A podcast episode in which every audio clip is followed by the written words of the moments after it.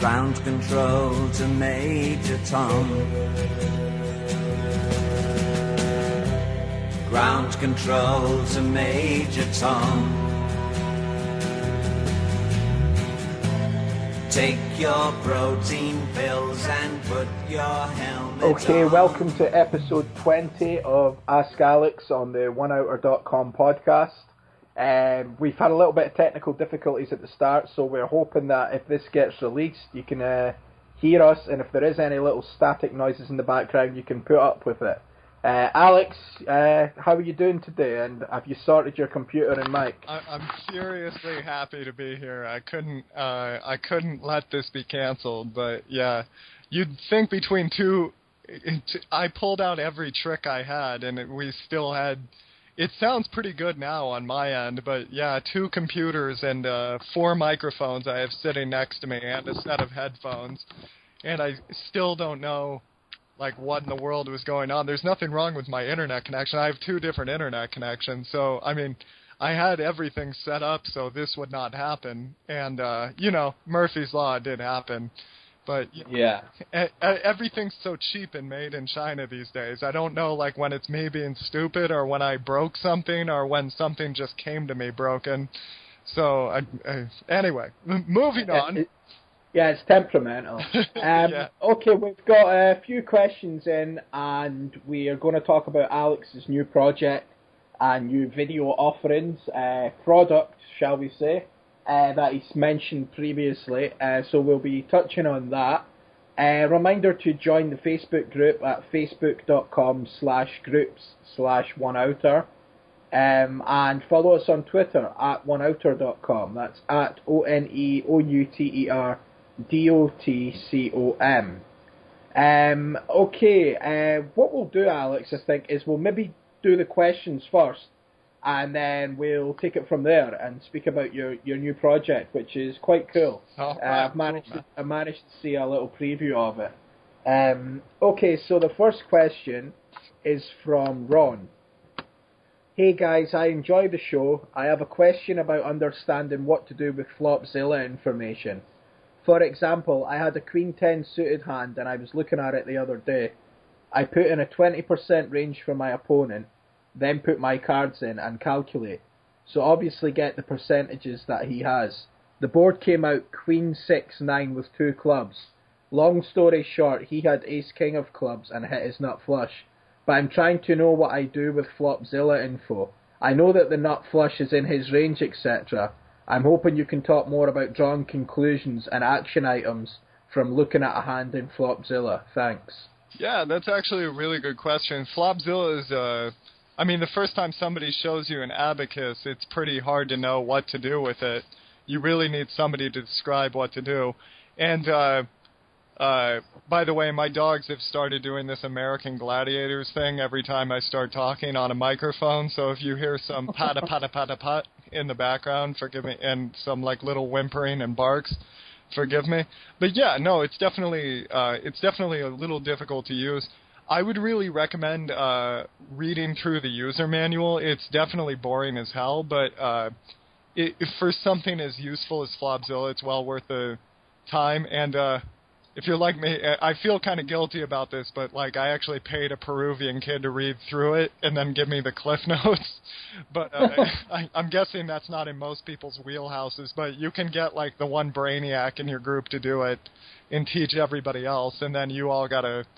I don't, I don't know. You have to all buy him dinner, or, or you know, he the next three times you guys go out, the drinks are on you guys. But uh, I uh, th- there was also a video out uh, by a gentleman Split Suit, I think is his name, uh, his screen name. Uh, he has a bit of a funny Southern drawl, which a lot of my foreign students find pretty funny. But uh, his uh, his video is excellent. It's free, and it's uh, just talking about how you can use Flopzilla for a bunch of things. But uh, here's some of the basic ways I use Flopzilla. Uh, one thing it's really helpful for is, uh, let's say you're uh, you're getting a price to call versus one opponent. You can put in what their raise first is, and then uh, you can put your hand on the side in dead cards, and it'll show what your equity is versus that range. And then you can decide if okay, that's enough equity for me to continue here. If it's not, uh, you you can look at pretty much any hand history of a player, and they'll tell you what kind of percentage you need to be getting to continue there. And if you're being offered a premium uh, on, you know, you need 28% equity, but you you you don't want to have 28.2. You want to have like 33 or 34. You can continue. And uh, another fun thing I like to do there is just put in a bunch of random flops. Uh, just hit random flop, and then uh, it, it it'll show you, you know, like oh how good am I doing here, and then you can look at the range that uh, he has, so you can see like oh he has this this much, and this that much, and this will really clarify. Uh, this will really clarify. Let's say you have something like ace eight offsuit. There's a lot of times your your equity will be sufficient to call pre-flop, but you'll look at the flop and it'll be like it'll show you, you know, you do a random flop and it'll show you what your opponent has, and it'll be like you know, 60% of the time he has nothing, and then, uh, you know, the other 38% of the time he has you beat, or not quite that distribution, but it'll be like, you know, the guy has nothing or he has you beat, you're probably not going to be able to realize your equity post flop. Whereas if you take something like an 8 6 suited, that's probably going to flop a little more uh, effectively for you. And uh, another really fun thing to do with Flopzilla is uh, you can put one hand into the left hand side, and then it'll show you what you flop in uh, to the right. And uh, this is really interesting because you'll find out with hands like 8 6 suited, 9 7 suited, you flop two pair, a flush draw, or a straight draw are better uh, 24% of the time, and that's not even including the additional 8% of the time you flop a very weak top pair. So hands like those, uh, you think about it, one third of the time you have top pair or better. That's actually a pretty effective hand. And uh, these are the type of hands that you'll see uh, many poker players uh, askew, I guess would be the word, or like they don't really readily want to use in uh, when they're pl- in training videos. But uh, you know, a hand abacus, a hand calculator like Flopzilla will show you how good it is.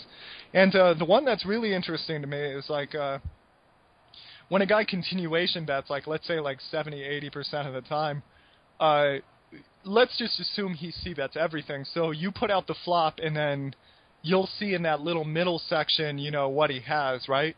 And the really interesting thing to me is to put a little filter next to everything you think he would play to a check raise. And I mean, this is one very, very simple version of this. And uh, you put a little marker next to everything you think he would play, and whatever remains is the percentage of hands you think he's going to fold versus a check raise. So, like, there's a lot of times if he's playing second pair or better, he's folding 60, 65% of the time, which means you would, uh, if you check raise the size of the pot, which would be a mammoth check raise in most tournaments, uh, your bet needs to work 50% of the time. You're clearing a 10, 15% edge. And to reiterate, uh, if you've seen that movie 21, where they uh, the the actual MIT team had a cross-dressing Asian man as their leader, which they turned into you know suave Kevin Spacey. But anyway, uh, they you know those kids who are like flying around the world and like pressing. Uh, I mean, pressing millions of dollars. They were pressing one percent edges. You have a 10, 15 percent edge here. So that that stuff's really interesting to me because a lot of guys now obviously people go, well, he's c betting 70, 80 percent, he's not c betting 100 percent. But you have to think about it when you flat from the blinds, uh, or even when you flat in position. I mean, a little. Well, let's say just from the blinds to start. A lot of times when you check, people do not check behind. Let's say the board is king of diamonds, six of diamonds, three of hearts. A lot of times people don't check behind a jack nine of hearts. They're not going to check fold uh, they see no real reason to balance their range, as they shouldn't. You're playing a version of Zoom poker because you only play 50, 100 hands with most people, and uh, the pots are very big on the flop, and there's not really much potential for backdoor flush draw equity for implied odds on the turn and river because the stacks don't greatly expound. They don't become much bigger on the turn and river because you have a finite number of blinds. It kind of stops at 40, 50. So most people get into the habit of continuation betting here all their air because honestly it's a pretty good idea. It's going to increase their stack size by 10, 20%. Now, what that means is if they check back anything on that board, it's something with some showdown value, which means their their c betting range is actually weaker in, in the current example I gave you, where they were defending with second pair or better, that mean the guy was three bet jamming eights on like a king six two board. The range we're actually giving this guy is weaker. He might be bet folding 67, 70% of the time. Now these are obviously the most extreme numbers. They're not normally this good, but uh, I have seen it that good when you have people that uh, you have people that when they check back, it's only really a hand, and when they c bet, it's on it's uh, most of their bet three bet getting it in range, which is like top pair or better, and they're nothing type hands. And that's one basic example of how to use Flopzilla to really construct a bluff. Uh, another, it, it gets. It, I, I mean, this is kind of like how do you use a calculator? It's it, it's uh, it's very difficult for me to summarize in one go. Uh, I can tell you, uh, here comes the plug. But no, honestly, the in you flat too much. I use uh, Flopzilla pretty extensively, showing how we can use it in different situations. I show you how you can construct a four bet bluff, a cold four bet bluff, which is one of the most useful ways to use Flopzilla in a calculator that I know. I also show how you can compute rivers and uh, stuff like that. But th- that's a very multi-layered, like 20-part process. I could sit here and like go through each part of it, but you probably wouldn't be able to follow unless you had Flopzilla open right now. And uh, then we're going to be like, it's going to be like one of those old classes our parents went to to learn how to operate a Macintosh, which I don't think is the main focal point of this podcast. But that split suit, uh, that SplitSuit uh, documentary is what I was going to say. That the SplitSuit video is actually really good for teaching you the basics and uh, that one's free. And uh, my video has a lot of instances of how to use it. You can also watch my training videos on PocketFives. I there's a lot of times I get to a, uh, you know, I use it for very basic instances, which I think is really helpful. But I also like when I get to a mess of a river, I'll go through and show you how to like, you can like take different you can put a filter next to each hand you think is like calling versus your check raising range. And then at the bottom, there's a little button.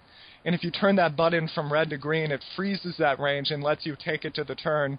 And then you can, something I like to do is just put in different turn cards and say, okay, what can I do with this turn card? What can I do with that turn card? What, and then uh, obviously you can extend this to rivers. But more importantly, okay, on the turn card that actually came, what was his equity? Uh, what does he have? And you look at that distribution, you ask yourself, what can I get to fold here, and maybe what can I get on to fold on the river. And yeah, it becomes very fun. I wish I could answer this like it would be. Uh, I am going to be doing. Uh, I did just uh, do this video. You flat too much, which was more like actually really tactical preparation for uh, for the upcoming WCOOP because I thought that would be more marketable right now and helpful to my students. Uh, but after this, I think my next project is going to be doing uh, uh, something about how do you study. And there's going to be a very large section on how to use Flopzilla because a lot of you guys have these questions and want to use Flopzilla to make the analyses that you see some players taking. And yeah, it's a big, you know, it's probably a process. Teaching you that is probably going to take, you know, a, a couple hours at the very least. Not just Flopzilla, but showing how to use every tool.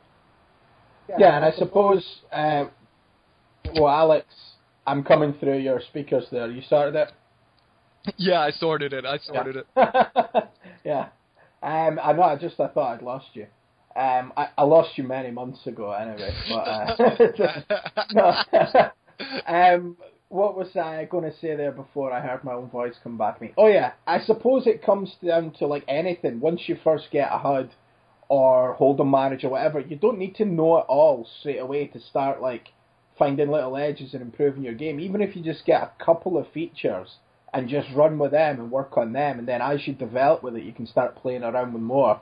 I think it's too easy to get, you know, totally overcome and overwhelmed with like multiple features on these things, and then you end up doing nothing. If, like you say, if you're if you just got your HUD and it looks like complete, you know, algebra to you, if all you looked at was like um, three bet stat or something, it's going to start helping your game, and you know, and you'll be more focused on working on that bit and stuff as well.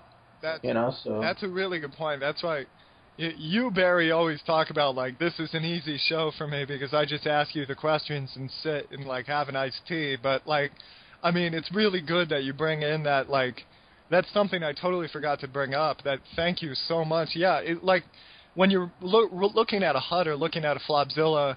And this is something Tree Win brought up. Tree Win has this really great part.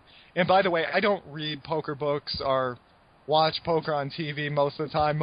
I find, if anything, this is going to be the most arrogant thing you hear, hear me say, but like, if anything, it misleads me.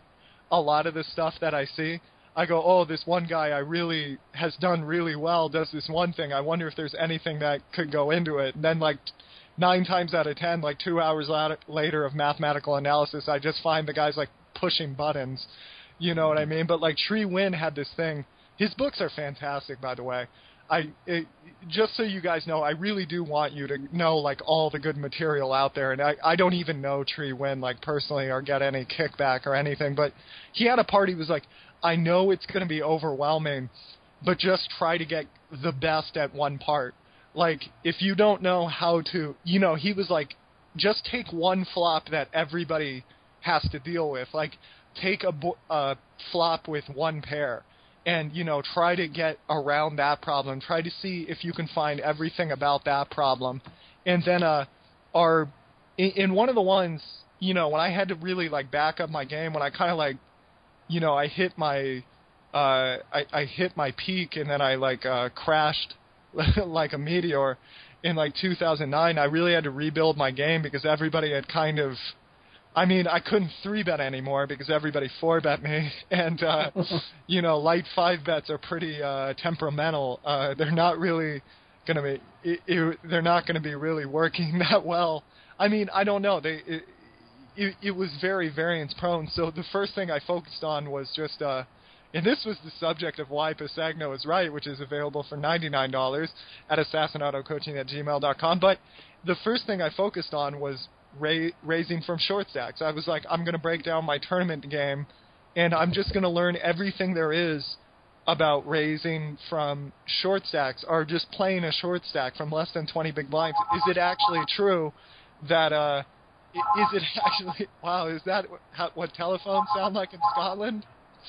It's it's not my phone. Oh, it's it's my house phone. Yeah. Yeah. Yeah, just leave it. It's no, not important. No, I've never heard one that sounds like that. That's cool. That's cool. I th- I thought it was yours because I got my headphones on. Oh so- yeah, no, no, that yeah. wasn't me. No, it was like uh reminded me of like when I was in Malta and I had one I had an old rotary phone in my like World War II esque like God no and it sounded so weird like from a horror movie whenever it went off. Yeah. But like uh anyway, no, I mean and like all I wanted to do, like all I started with was I'm gonna really learn everything there is to about playing less than twenty big blinds because that always had been a very like really dead basic autopilot part of my game, and uh, that that turned into like a journey. I I ended up learning about, you know, I ended up learning about stuff that I couldn't believe was true, and I, I became much more proficient at my game, and it was just focusing on one part. Whereas if I had gone, I have to retool my entire game right now, I probably would have been like, Ugh! you know, like I can't believe this. This is terrible. Yeah. You know, this is going to take so long. So yeah, great point, Barry. Thank you. It's it's cool. It's, it's what I'm here for. That's why you get Um, the big bucks. that's it. Um, okay, Ron. Well, we hope that's answered your question. And uh, as Alex said, we'll be mentioning his new video series, "You Flat Too Much," later. If you want to get that, where he does deal with Flopzilla quite a bit. Um, the next question is from Twitter, and it's at John Spasm. Uh, if you want to follow John. All right. No. And uh, here we go. Uh, hey, I sent in a question, but hasn't been asked. I want to know pros and cons of being staked. Is it really worth it? Uh, that's a good. That's a good question. I think. I think we've had uh, like a long time ago we had that question too, but that needs to come up frequently. That uh, that's a. Re- that, I'm really glad we brought that up. By the way, about the last question, I I don't get any kickback from Flopzilla. The guy who created it obviously thanks me quite a bit, but like I just so you know, I do get kickbacks on some things, and I like to let you know what I do. Uh, that one I don't. It's just uh, it used to take me two and a half hours to do some of the stuff that now takes me six minutes on Flopzilla. So I really appreciate it. Um, the pros and cons of getting back. I would uh, I would recommend you Google uh, on po- Google Poker Head Rush. Why would you get backed? And uh, it's a very brief answer to this question, but I also link a bunch of articles I did for Bluff. Uh, they didn't upload one. There's just a preview of one, which drives me nuts. But the other two out of three parts are there. But uh, I think uh, I just answered for a new article. I just answered I just answered a Eastern European kid, and he was uh, he was talking about you know like should I get back? Should I go on my own? I think it's wonderful how many uh, how many backing houses there are now that will, you know, it used to be you gave half of your money to a backer, and uh, you know, back in my day, way back when, six years ago, seven years ago, they would give you, they would take half of your earnings, and what they would do is they'd send you to a bunch of tournaments. They would send you to a bunch of live events because usually when the guy started backing, he had a lot of money. Okay, you would probably brick them because you had never been to a live tournament before, and young guys like backing young guys, and uh, you know you're 19, 20, whatever. So you get into like 100k of makeup. Nobody knew what makeup was, so if you told people you were at 100k of makeup, they would tell you you're retarded, and then uh, and then the backer would listen to these people and go, maybe I have a really bad horse, and he was like, hey, uh, we're going to reduce our variance. You're uh, going to be playing an ABI of $43.23 now to work off that six figures of makeup. And I'm never going to put you in a Sunday major again. Now, guy's in a trap, right? And he's like, Mhm. so he goes, I'm going to, you know, I don't know what to do here. So now he's like depressed, so he gets further in makeup. And I mean, I watched this happen like over and over and over again the first like three, four years. I was still dealing with this once I got into consulting. But, uh, and then uh oh yeah when you left uh, essentially a person would drop you this was really common in the industry they would like drop you by not letting you play any tournament you wanted to play but they weren't dropping you so if you left them in makeup you were like uh you were in the wrong even though they really gave you no chance to recuperate your makeup but that that was the old days now when i work with like pokar and by the way I I do I okay I I was to say like I get a kickback from Pokar, but I don't get a kickback from bringing them up. I just happen to consult for them. Like it is a real like I have like a contractual agreement for them to bring new content every month, and it's like it's really like working like with a private contractor, and I have uh, I have contracts, I have materials they want me to bring. I have to show up and do a webinar. I have to answer questions for like 20, 20 kids. Uh, they record everything. They have specific topics that they want to get on. There's forums. They they have training videos. They have like hundreds of private training videos for their guys. Uh, you can start at like four dollar tournaments, and you can move up into the majors if you work with them. And then they have you know they have private coaches on call, and then there's a lot of people analyzing your hands. It's like it's a corporation now. You, Yeah, it's it- professional. It's Yeah. super professional. Yeah, and I was like, you know, when I got in, I was like, oh my god, right? And then uh, it, it it was pretty. It, it's it, it's cool, you know. It used to be you traded fifty percent, you really got nothing. You got a shot at some majors, and you didn't know if the guy would get it. Uh, now these guys like they've been in profit for years, and it, there's guy. I mean, Pokar's just the example I use because there's the biggest, but there's like Latvian staking groups that have done pretty well, Russian staking groups that have done pretty well. I uh, uh, I'm a whore, so I consult for them all. But uh, it's uh, it, it's like uh, you know, it, it's crazy the level of professionalism and the amount of coaching that you get. So if you're going to get coaching and there's a real chance for you to advance, I think it's really good. Uh, I also think it's a really good idea. Let's let's say you're young, right, and uh, you're a student, and I advocate everybody. Uh, I I was really uh, what was that kid who was uh, complaining after the one drop? Daniel Colman. He was a you know like I really felt bad listening to that kid because I kind of felt like it was a young guy saying some stuff he was going to regret. But I felt like that was a really good opportunity for somebody to say like, hey, you know, I'm the exception, not the rule. Stay in school, and you're going to really Yeah. enjoy it a lot more. And you're really going to enjoy it a lot more with like professional consultants like me with like a decade of experience there to help you. They're on call, every. It used to be every couple of weeks, but most of the time it's like once a month with most of these places.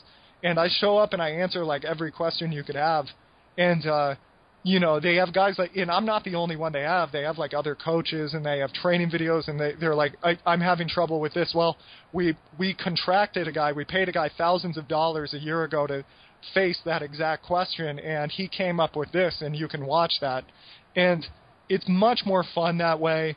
It's it's somebody else's money, but you know you're learning how to work. And I should also say these groups are extremely efficient at uh if you scam them, they they'll like make a website that says your name as a scammer dot com and it'll be the first thing that comes up on Gmail. So I that's kind of like a tough love thing, but they're kind of teaching you how to work in a business relationship. If you like they're never going to give you more money than you can handle. Hopefully, if they're good backers, they're never going to give you games you can't handle without information that's not going to help. That's going to help you.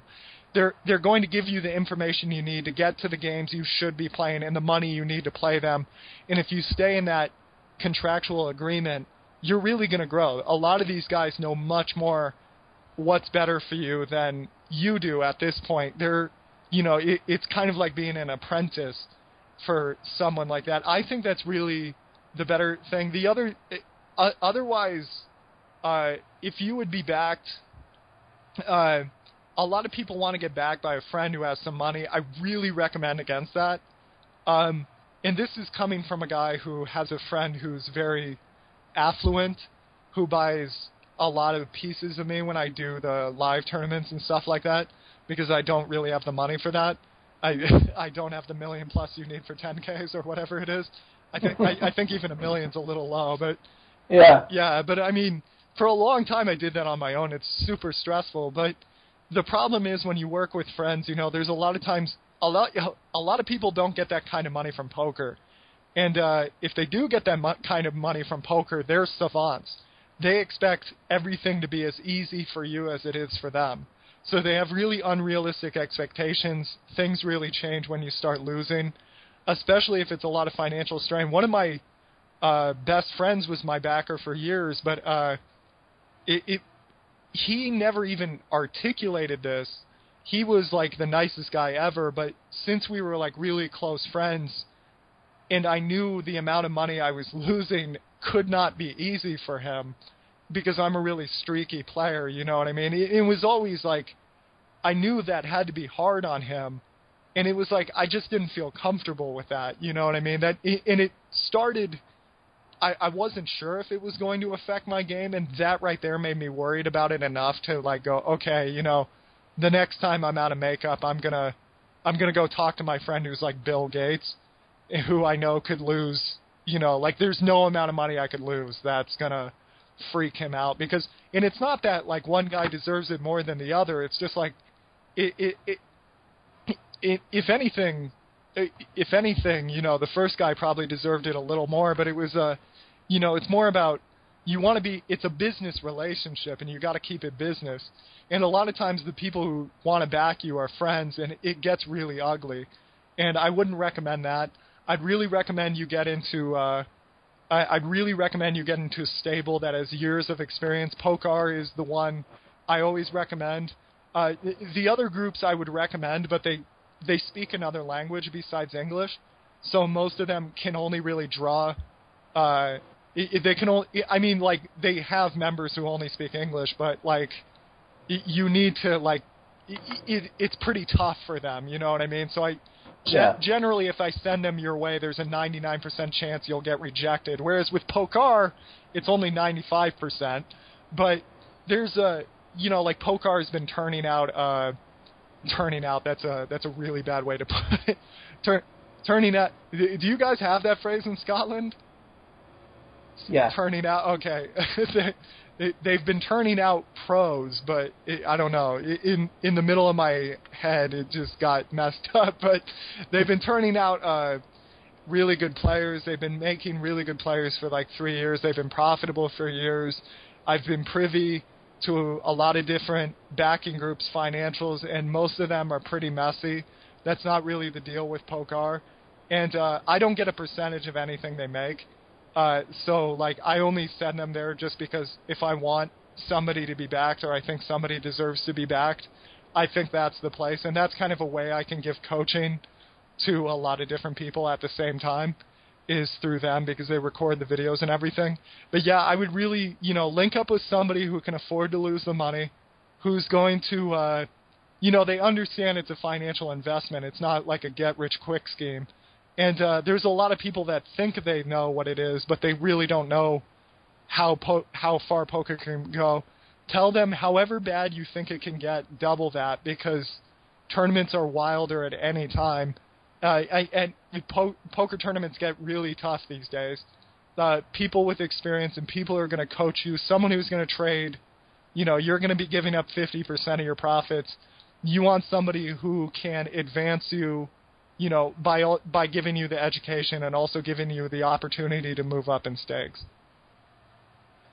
Yep, and uh, as Alex said, if you go through some of our earlier podcasts, we do touch on staking and things like that. And if you go to oneouter.com and just go through the previous episodes, you'll see little bullet points of what's covered, and we definitely cover staking a, a good few times. Yeah, check um, out check out those articles. I hit pretty much everything, and if you want, you can write me at assassinatocoaching, and uh, I could dig up. I think I have one more article about it.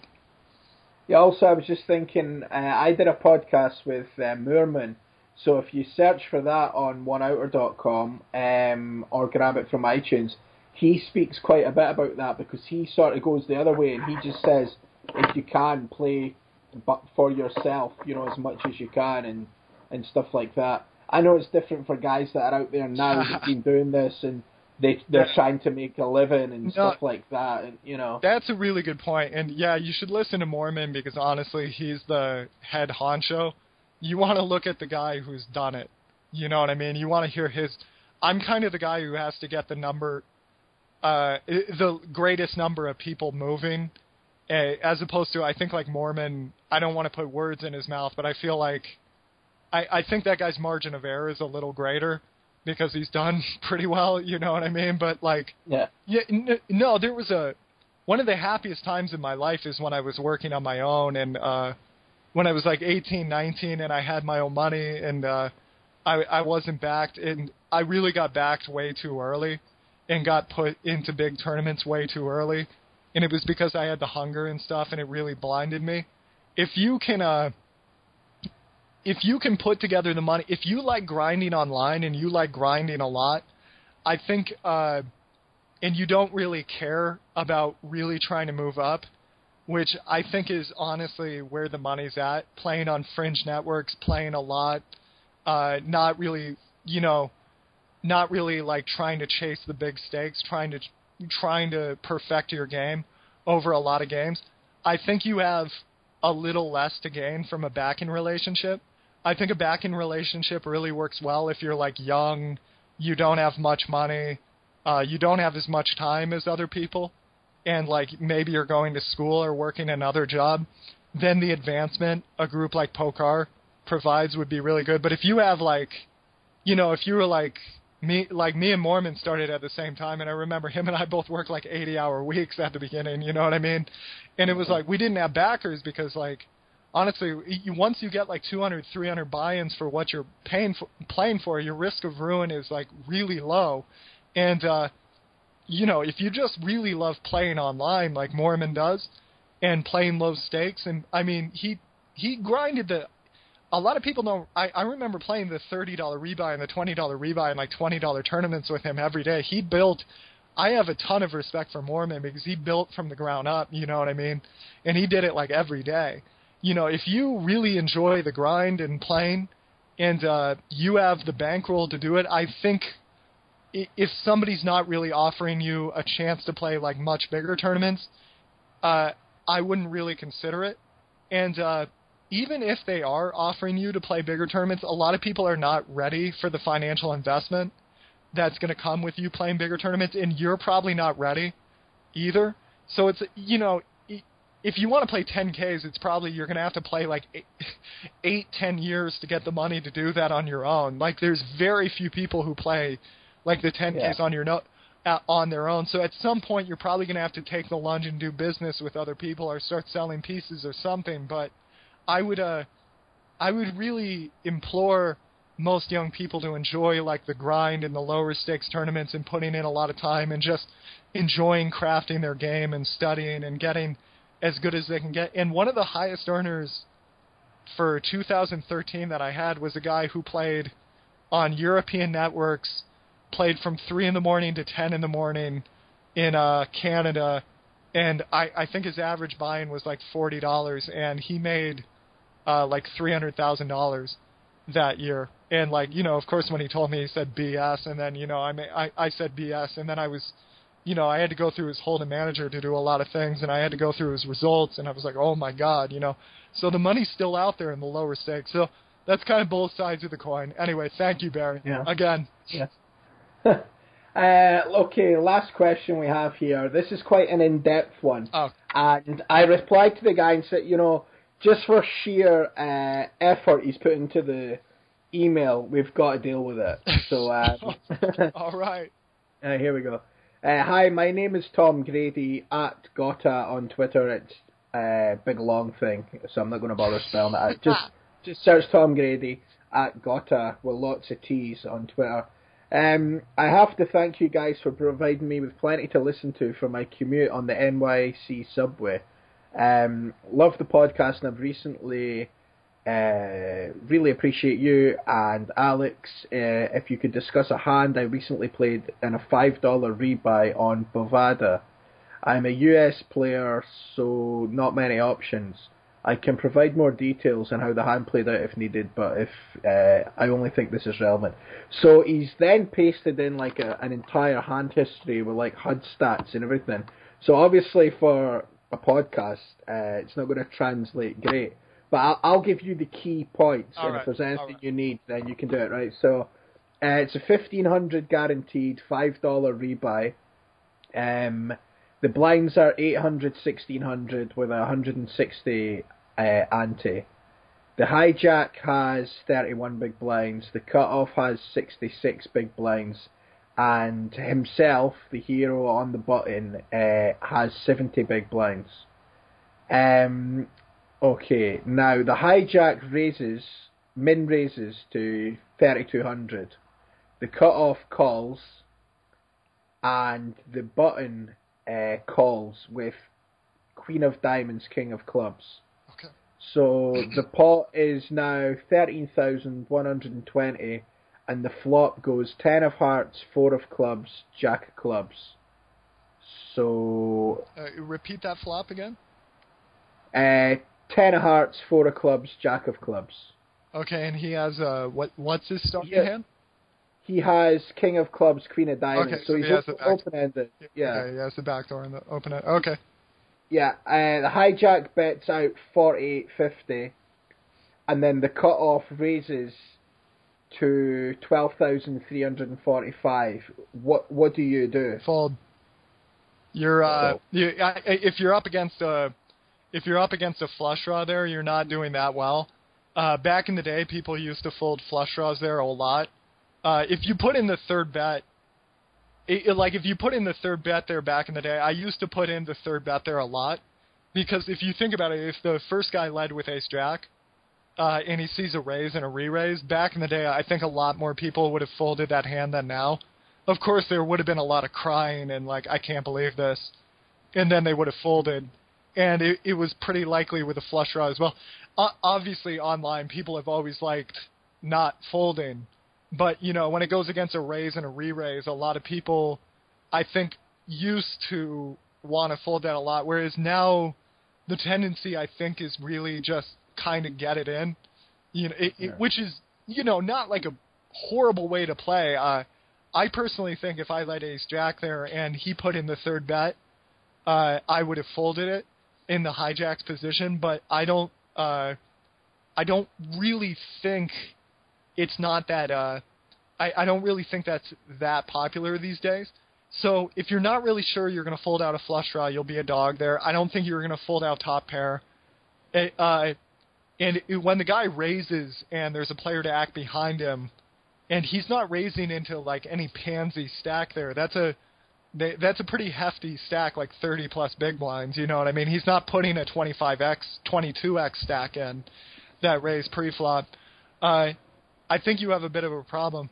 Uh, the other thing is this follows under the category. I'd really, uh, I named this article "Tournament Theory." Uh, Bluff, in their infinite wisdom, changed it to "Slow Down," which uh, I, I I don't know. I didn't like that title, but uh, they uh, it, it's on if you Google Bluff Slow Down. My overall tournament theory is like okay, you on the subway are listening to podcasts about hand history reviews.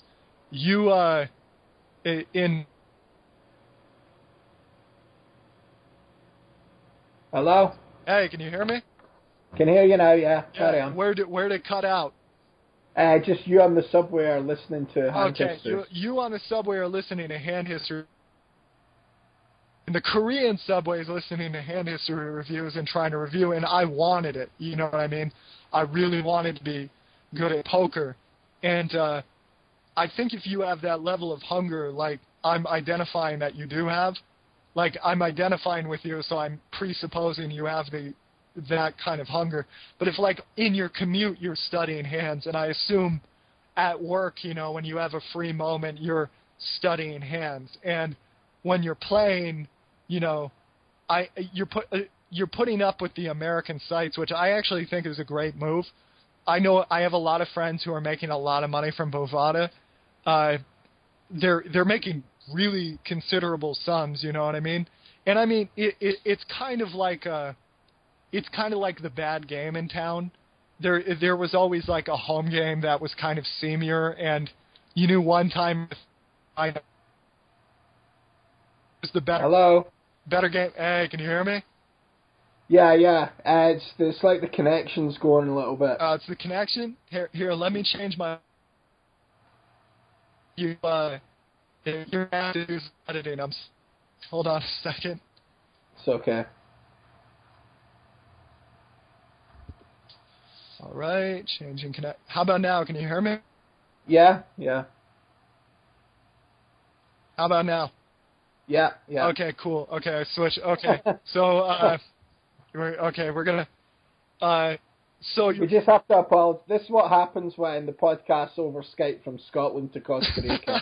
yeah. uh, And so, listeners, thanks for putting up with this, but I'm not going in and editing that. We're just going to stick with it. It's free. Yeah. It's free. It's, It's free. free, yeah, You yeah. I want, and I, I'm putting my heart out for you guys, like, cause I really, no, like seriously, there was a part of me that was like, oh man, I remember listening to hand histories in the subway, man. Like I remember, and like, uh, I, I remember, I remember working at my job as a security guard, and like, you know, I'd hide my, I'd hide my little earpiece in, and I'd listen to it, like the podcasts back then were terrible. I remember there was like a three, three hour bluff podcast where it, it just went on about nothing for three hours, and it was some British guy like uppity about something. But anyway, they like they uh, it, like you're playing on Bovada, you're dealing with the options you got. You know what I mean? You're going to the games you got.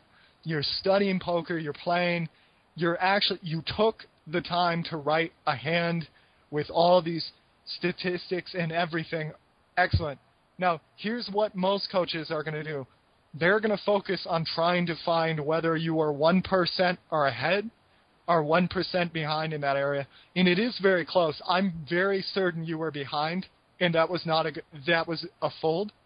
But there's a lot of people that could argue it another way. And I'm not saying they don't have a point, but here's what I'm saying. It's negligible, therefore it's not worth it. It is you are studying poker to the point where if you do not know if there is a profit to be made or not, you should mark the hand, you should investigate it later, but you should not put another chip in. Because if you are investigating poker frequently, you are going to you're going to bring up a catalog of of spots that where you can make considerable money, where you know you have a profitable edge. This is going to be an all-in pot if you put in another raise. This is likely going to be more than half of your chips if you're flat. You have no idea what to do. What are the chances the profit margin here is so good is so good that you should blindly put the rest of your chips in. If you don't know, after all the study you've done, if you're giving up anything, it's only percentages. It's my excuse me, it's only like a percent or two, a couple percent. Your prof, your edge is not that much. You can make that up with a three bet people are not going to do. With a min raise, people. Hello. The theory. Hey. Yeah, you keep dropping off. Now I'm on two different internets. I mean, I All right. I switched it to another internet. I switched it to another ne- internet. It's really dropping off. Uh, well, it did. It did drop not. off You're back. now? Now uh, Yeah, you're fine now. Now, now. Yeah. Yeah. All right, hold on, hold on. I'm switching it again. Hold. All right, one more time. Okay, can you hear me? Yeah. You hear me? Yep.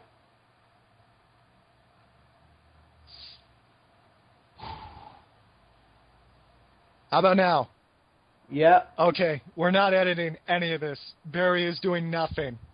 That's what that's what I hire him to do. Not that I hire him, but no, they, we're, Yeah. this is free. This is free. But the thing, how how much? Where did I cut off? Tell me that. Uh, you cut off. Let me think what you were just talking. You were on about not putting in a, another chip because you're not sure on the decision, and Right. you could pick up these chips uh, in other spots, like a three bet someone might not do, etc. Yeah. This is a great message, and I know it's coming through you on very patchy radio, shortwave radio, but I want you to pretend you're reading hieroglyphics that uh, tell you the true birthplace of Jesus or something, okay? Just pretend that, grab a cup of coffee and get into this, all right? So it's like, if you're studying poker that much and you don't know what to do, your margin of profitability probably isn't that high. If you really don't know, the profitability, if you find it there, is probably not that high. Now I'm paranoid when I'm talking. I'm like, are they hearing this? Are they not? Am I just talking to myself? but they, uh, it's probably not that high. Mark that hand, look at it. He folded, right? Am I right? Um, he's got here. What do you do? The best way to think about this hand. My thought process was below, so he's got. My initial thoughts were both have been fairly active, and the cutoff is gone. Uh, as you may or not know, Bovada is anonymous, so the HUD stats are only available for the sessions as it's played. Uh huh. My my hand is good a fair amount of the time. I believe I get a dream flop, but I have to say when the hijack bets out and cut off raises, I don't believe I can just flat, unless of course I'm willing to call the hijack shove and possibly the reshove of the cut off. I also lose the fold equity, if any, that I have if I actually raise myself. Uh, considering if I decide I call the previous scenario if it unfolded.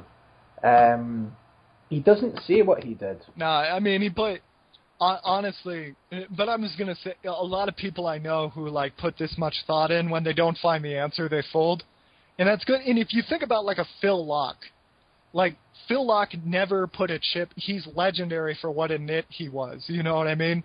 And he Yeah. never put a chip in where he didn't know if it was profitable. And this guy's got like 20 different houses or something. You know what I mean? Like, I mean, and uh he was doing very well before. uh you know, uh, I think he's with a very affluent lady these days. But it, it's uh, I know so many nits who uh, like have you know, like I there's so many guys I used to think were nits, and then like I would. You know, I'd be in their country and we'd talk and it'd be like, oh yeah, you can sleep at my place, right? And I show up at their house and it's like four stories and he's taking his wife to the opera on a Tuesday and stuff like that.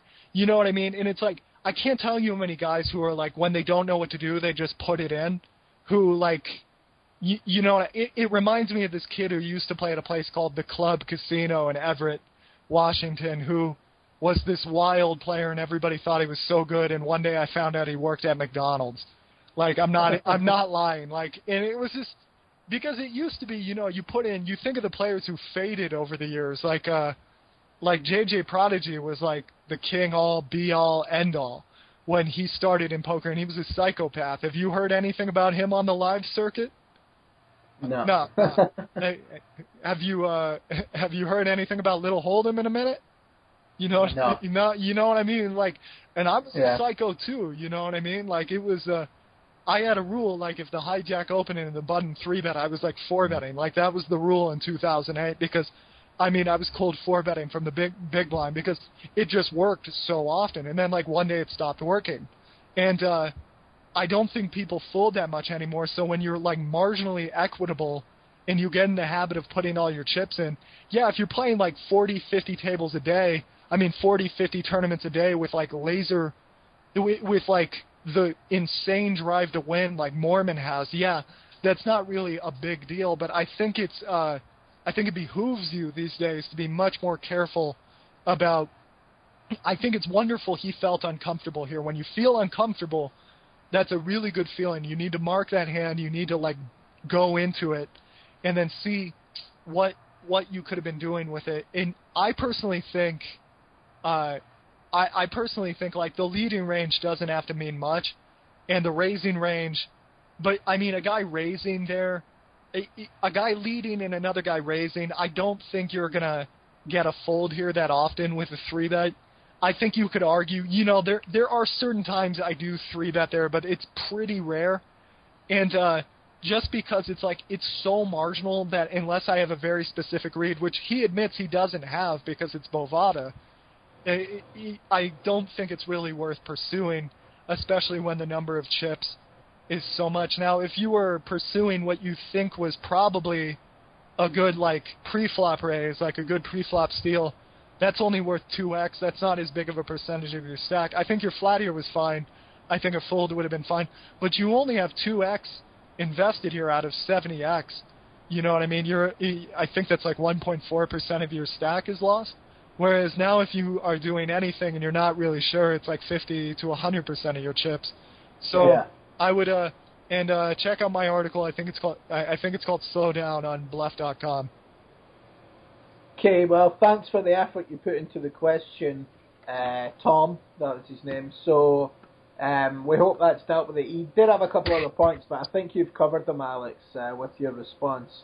It was basically thought pros- process through the hand and stuff. So, uh, um, yeah, that's great. Okay, that's all the questions for this episode.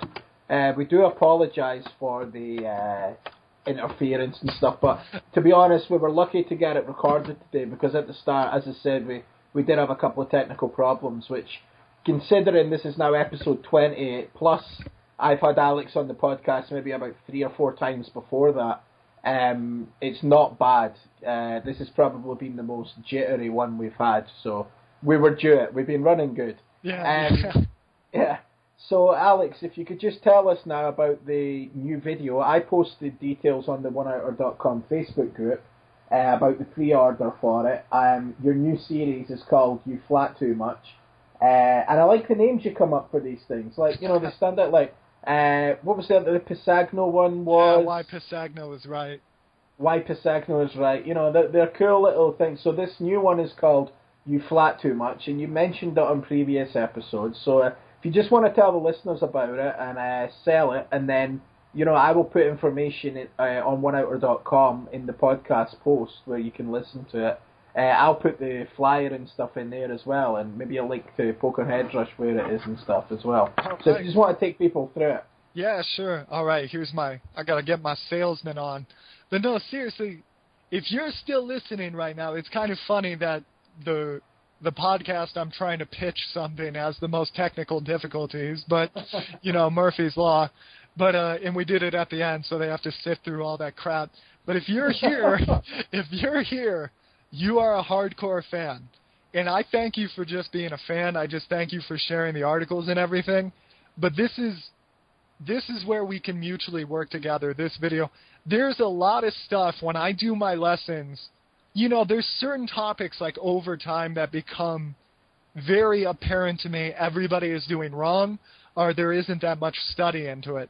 When I started like uh, my consulting business to supplement my income like four years ago, the big thing was short stacks, and that that was. Uh, and that took like three years for people to really, you know, get get a hold of. And then we did the why Pisagno is right, and I think we like crushed it. The new thing right now is people are flatting too much, and there you got to get around it. And uh, I actually I like the title for this, though. The only problem is I don't want you guys to think this is only for people who flat you, you who like if you're one of those guys who's like I five bet spew off everything or I'm always raising or folding this can't be for me. No, this is about how everybody flats too much. You maybe not you, but everybody else is flatting. So one of the things we talk about is uh, uh excuse me, I almost coughed, but like that if you watch some of my training videos a couple years ago, I started advocating like you can flat from 30 big blinds with this hand. You can flat with 25 big blinds with this hand. The person's double barrel is going to be extremely uh, innocent. It's going to be, you know, it's not going to be very dishonest because if they double barrel, they're pr- pretty much going to have to call the all in because of the stack sizes. Uh, and that was an incredibly good play for a lot of people. A guy would open from middle position. He'd be opening as like 30% of the hands you would flat, and everybody would be like, "Oh my God, he flatted from 27x. I'm getting the hell out of here." They would leave you heads up with the guy who would c bet and then never have any plan for the turn, and you were taking pot after pot after pot. I started advocating this about two years ago. I'm not saying I'm the one who made it popular, but I think, uh, if anything, I learned I learn off of a lot of people who don't speak English, who don't watch American training videos, and they have ideas that are very innocent and left on their own. I think could be developed quite a bit, especially when uh, fused with the expertise of another analyst. And a lot of these plays I took from them, and I think it got popular because of me and other players. Now, if you flat in middle position from a 27x stack, three other people will flat behind, and uh, the big blind is never folding anymore. That's the new thing. Like I cannot tell you how many queen three offsuits and nine two suited I see get flatted from the big blind. Whereas back in the day when I was flatting with jack nine suited from the big blind, people were telling me that was sacrilege, and the poker police were going to come ransack my house and leave it on fire because of what I did. And uh, what we're talking about is all different facets of that, uh, it, it, how to deal with that entire problem. Now you have to three bet more to keep that guy heads up, even when you're on those shorter stacks. So we talk about analyzing analyzing the players in order to do that. What kind of four bet statistics you want to see from the person? What kind of flat three bet statistics? What kind of hand you want to be doing this with? What kind of situations are best for that? There's over a hundred hand histories where I am using this, and if you've seen me, a lot of the inspiration for this uh, video series came out of uh, the scoop videos because obviously the most watched scoops were the 500 rebuy action hour that I got deep in, and people were like, "You are three betting like way more than I ever thought people could," and stuff like that. And a lot of people, you know, I gave the analysis I could give in the time, and they got it on the surface. But I really want you to get in there and be able to win your own tournaments. And uh, before I started advocating this, uh, I started working this. Uh, I don't play that much. I play Sundays. I've pretty much only been playing Sundays for the last like four months or something, and then being in Vegas and stuff, and uh, five months. No, four months. Yeah. So I mean, you can do the math, but it's probably like 12, 13 sessions. I was like, wow, my flatting game just really isn't working the way it used to. And I was working with my students on three betting and stuff, and uh, I started putting this in my game, and I final tabled this Sunday 500. Uh, I final tabled the Scoop 530 rebuy. I final tabled the bigger 162 uh, on a Sunday. Uh, I took 12th in the Sunday 100R, and uh, there's a bunch of other deep runs. This really works. I feel like it really tricks the players. I don't advocate anything I don't, I wouldn't put out there. Uh, I mean, I don't. You guys need it to work because otherwise, I don't get to.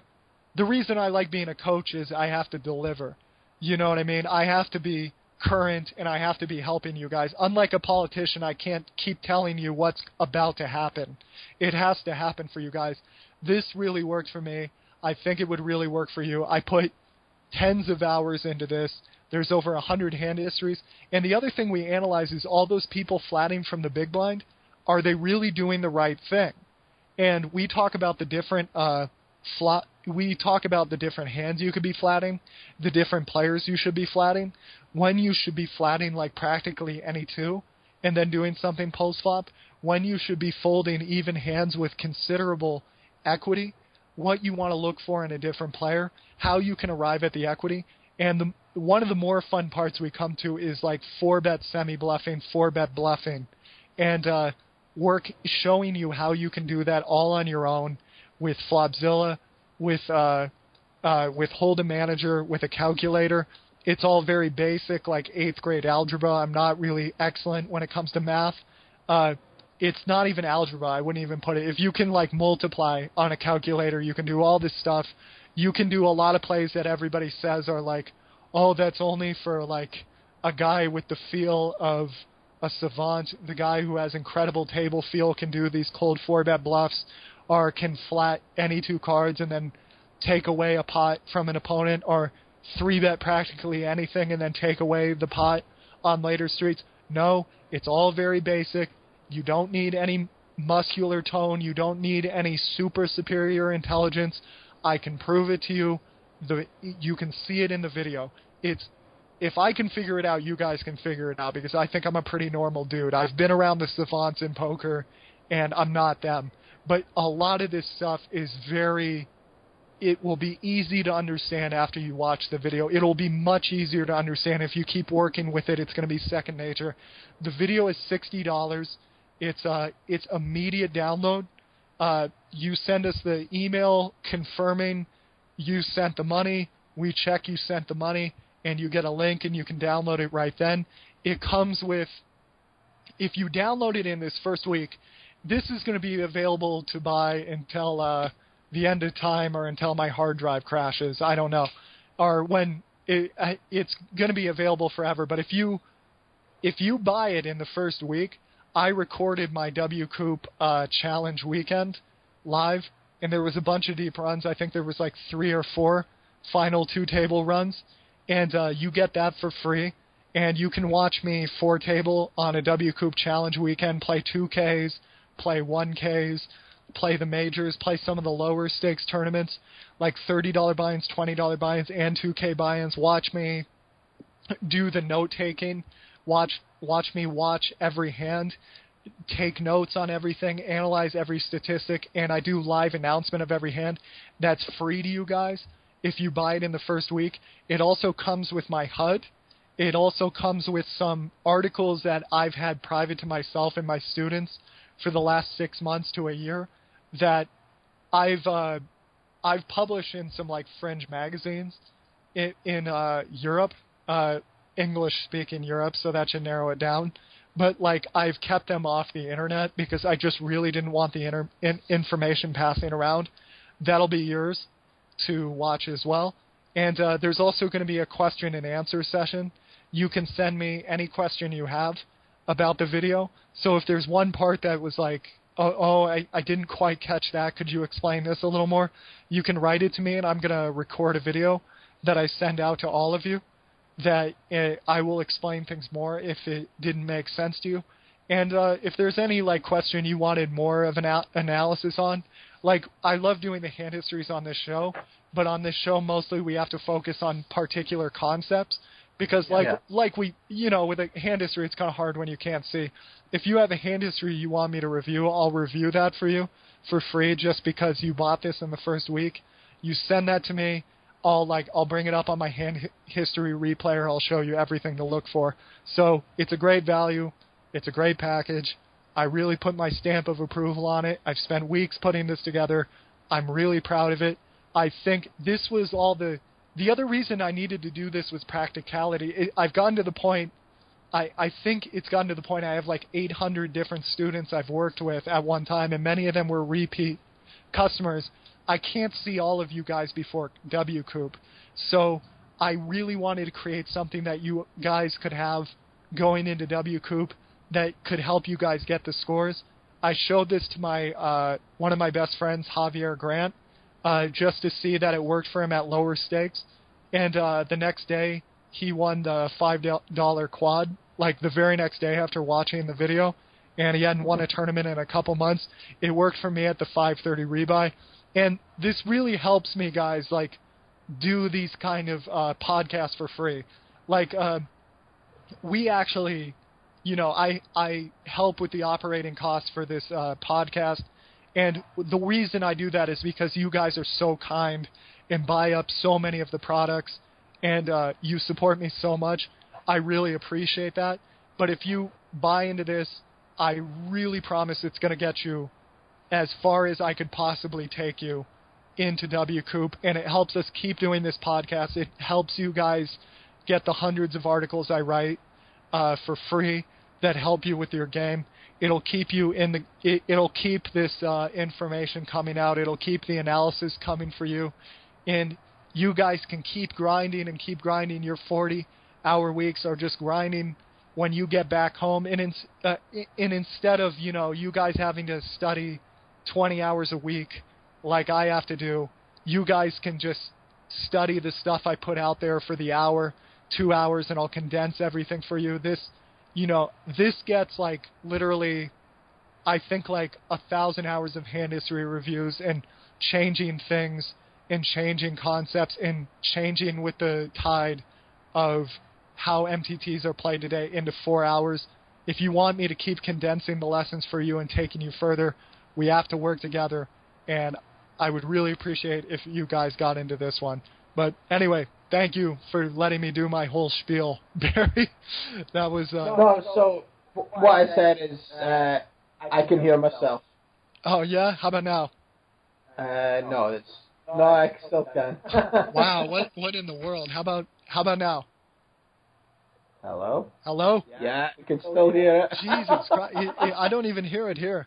I don't even. uh I I don't know, man. I don't know. Here, uh I think that might be your connection too. But uh yeah, I, Um, this is. uh How about now?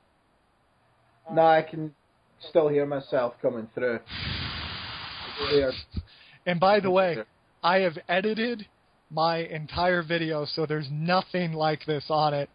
there is nothing like this. This is why we didn't do it live, because you Yeah. can't depend on internet. And that was the other thing. Live, I can't do like a hundred hand histories. You know what I mean? And I can't do the whole PowerPoint and looping around it and all that. But uh, how about now, Barry? Um, I, no, it's it's fine now. Oh, great. Now. It's strange. Um, anyway, while it's going good, what I'm going to say is, if you have managed to last through to this point and uh, heard all the information, I'm going to post the details of Alex's new video, "You Flat Too Much," as a sort of flyer in with the details about this podcast. So you'll be able to see it all on oneouter.com. There'll be lots of information there, how to get in touch with Alex, how to contact him, how to order this, how to send the money, etc. And for sixty dollars, you know, you can tell yourself you're getting a ton of content. Um, so check that out, and if you have any more questions on it, uh, you can contact Alex uh, and his assistant, you know, directly at assassinatocoaching at gmail.com. And all the details will be there in case this is a complete uh, bomb of a podcast, you know. Uh, it will be in black and white, and you will be able to follow it. And I'll share it on Twitter and the Facebook groups and stuff as well. Um, on that note, I think it's a good time to wrap it up, Alex. And uh, hopefully, when we do the next one, the uh, gremlins have left the system. Yeah, no kidding. yeah. Uh, thanks for listening, and uh, get your questions in for Alex next time. Um, also, if you bought the product and stuff and you want to give Alex a review or say anything about it, or let people know how good it is, uh, get in touch with us and we can, you know, deal with that on the air as well. And as ever, questions on any topic, poker, life, gambling, etc., etc. Uh, questions at oneouter.com. Send us an email and we'll get them, you know, to Alex and deal with them on the next show. Uh, until then, thanks for listening and putting up with, uh, you know, a seriously uh, dodgy podcast that if we had if we had to edit it, it would be, you know, there might not be anything left if we cut away. So, uh, Alex, anything to say? Check me out on Twitter at the Assassinato, on Facebook.com slash Assassinato, at PocketFives Training is where I do training videos. And uh, write me at assassinatocoaching at gmail.com so I can send you all the exclusive articles we keep to the subscribers. Get all the articles early, get offers, stuff like that, all that cool stuff. And then uh, the random goodies like rap battles and uh, podcasts and stuff like that. Uh, check out my blog at pokerheadrush.com. read my articles at wptmag.com, bluff.com, and uh, I'll, I guess that's it. Cool, sounds good. Plenty for everyone to be getting on with there. And uh, I'll see you all next time. Take it easy. Cheers. Thank you for making it this far. Cheers.